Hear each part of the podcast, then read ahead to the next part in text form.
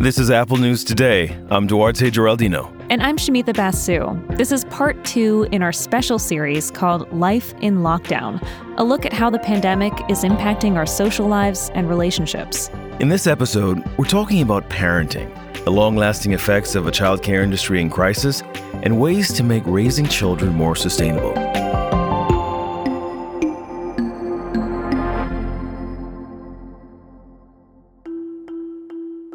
You told us about the ups and downs of pandemic parenthood. My name is Amy. I'm from Louisiana. Hi, my name is Emily Sperflaggy, and I live in Ames, Iowa. Hi, my name's Austin. My name is Jennifer Leeson Slasher. I've had to work from home and telework, which means I am teaching virtually from my living room. I was not prepared for them to be home all day, every day yet. My favorite quote of the entire pandemic comes from my seven year old son who said, quote, Dad, don't worry. I broke it with my head. I don't make enough money to where it would be worth paying for childcare for all three of my kids and working. It's hard, but we have finally found the perfect balance. But both my husband and I are more than aware that at any moment it could all come crumbling down around us. It's like wearing 11 hats, and nobody has that many hats.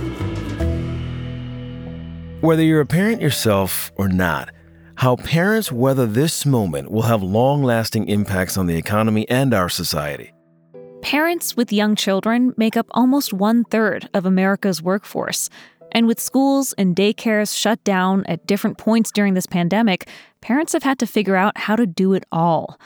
A poll by NPR, the Robert Wood Johnson Foundation, and the Harvard T.H. Chan School of Public Health found since the start of the pandemic, 59% of parents say they're having serious problems caring for their children. And here's the thing even pre pandemic, parenting and juggling work in the U.S. could be hard. Joe Pinsker writes about this for The Atlantic. He interviewed Melissa Mazmanian. She's a professor at UC Irvine and co author of a book about working parents in the digital age. Mazmanian and her co author, Christine Beckman, argue our society created three mythical ideals the perfect worker, the perfect parent, and the perfect body. The perfect worker is someone who's completely devoted to work and has no other obligations. The perfect parent is someone who puts family above everything else. And then there's the perfect body, the pressure to look great, eat right, and get enough exercise. Mazmanian says these impossible ideals set working parents up to feel like they're failing no matter what. So if it was hard even before the pandemic, well, it's gotten even more challenging during it. And some parents are getting hit harder than others. There was a very, very dark point. Things were going the wrong way. That's Rachel, one of our listeners from Phoenix. I am a single mother of three children and I work full time. They moved my job home and then they moved all my kids to do school at home. It was probably the hardest point of time in my entire life. And um, they finally decided to put them back in school, and things have actually been better. But now there's talk of sending them back home, and I'm terrified because I don't know if we can do another round.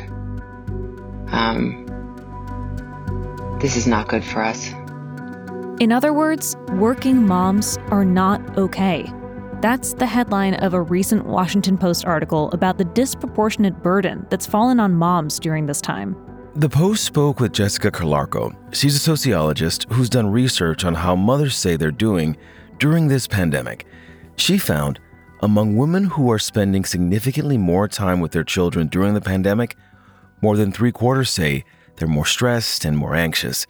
A majority say they're more frustrated with their kids and an increasing number of moms are blaming that stress on themselves. Calarco says she can understand why so many women have this impulse to blame themselves instead of blaming societal structures that have historically favored men, like capitalism. She says we need to use our sociological imaginations to stop seeing childcare as just a woman's problem, but rather a problem that we as a society should try to fix. And without that kind of thinking, she says, we've fallen into this rut where women are the social safety net.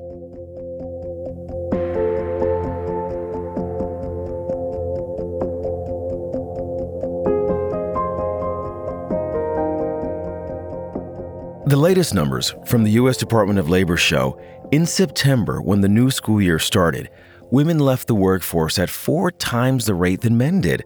According to NPR, the share of women in the workforce is now at levels not seen since 1988. And labor economists say this shift will set women back decades. A report by the Institute for Women's Policy Research found women who take a one year break from work end up earning 39% less per year on average when they finally go back to work. As Vox reports, we've hit an unprecedented childcare crisis in this country. Some parents have chosen to create what's become known as childcare bubbles or pods, where multiple families agree to strictly only see each other so that multiple adults can be available for childcare shifts. If you're an essential worker with young children, The Atlantic reports your options include sending your kid to a costly daycare, putting your family or friends at risk if they babysit, or leaving your children home alone. Now, some companies and lawmakers are trying to step up to help parents fill the childcare gap. Fortune reports Citigroup is offering discounted test prep and tutoring to its employees with school age children.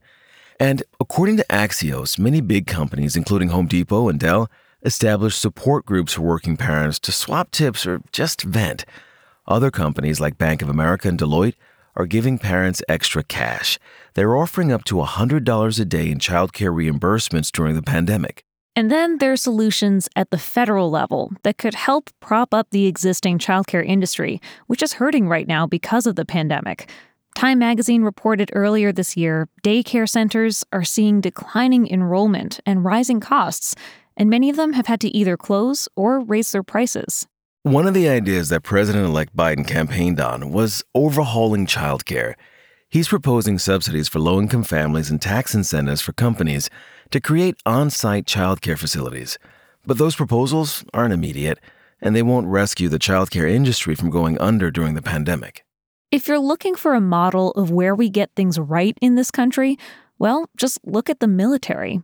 NPR spoke with M.A. Lucas. She's an early childhood educator who created the Child Development Program for the Defense Department. Her program put daycares with flexible hours on military bases to make it easier for parents to pick up and drop off their kids. Caregivers go through a training regiment just like other military jobs, and they're given competitive pay.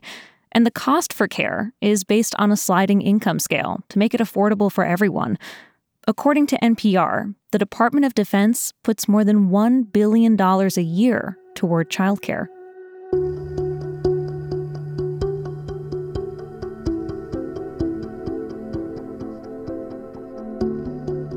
If you're a parent trying to manage it all in this moment, NPR has some advice. They spoke with Rosemarie Truglio. She's a developmental psychologist and senior vice president of curriculum and content at Sesame Workshop. Truglio says, first and foremost, give yourself a break. In moments when you wish you had a better handle on a situation, try to forgive yourself. When you need to, close the door and take a few deep breaths. Another piece of advice this pandemic, this experience that we're all going through, is an opportunity for kids to practice an important life skill resilience and self sufficiency. Truglio says it's okay to tell your kids that you can't help them with a problem right away and encourage them to figure it out on their own. And she says if your child asks about when the pandemic will end, be honest, even if it's unsatisfying. Say you just don't know. But keep the conversation going by emphasizing what you do have control over and plan an activity your child can look forward to in the immediate future, like pitching a tent in your backyard or even in your living room. Or just take it from Louie. That's Elmo's dad. Yes, Elmo has a dad. Louie spoke directly to parents on an episode of Sesame Street about the pandemic back in the spring. We are all doing the best we can, and that is okay. No, no, it's better than okay. It's Daddy! Daddy, Daddy! Okay, son, I'm coming. Looks like I have to go. Time to make a pillow fort. You hang in there and keep up the great work. You can find all this reporting and more in the Apple News app, and thanks to everyone who shared their stories about parenting during the pandemic with us. You can find the other two parts of this series on loneliness and love in the pandemic right now in Apple Podcasts.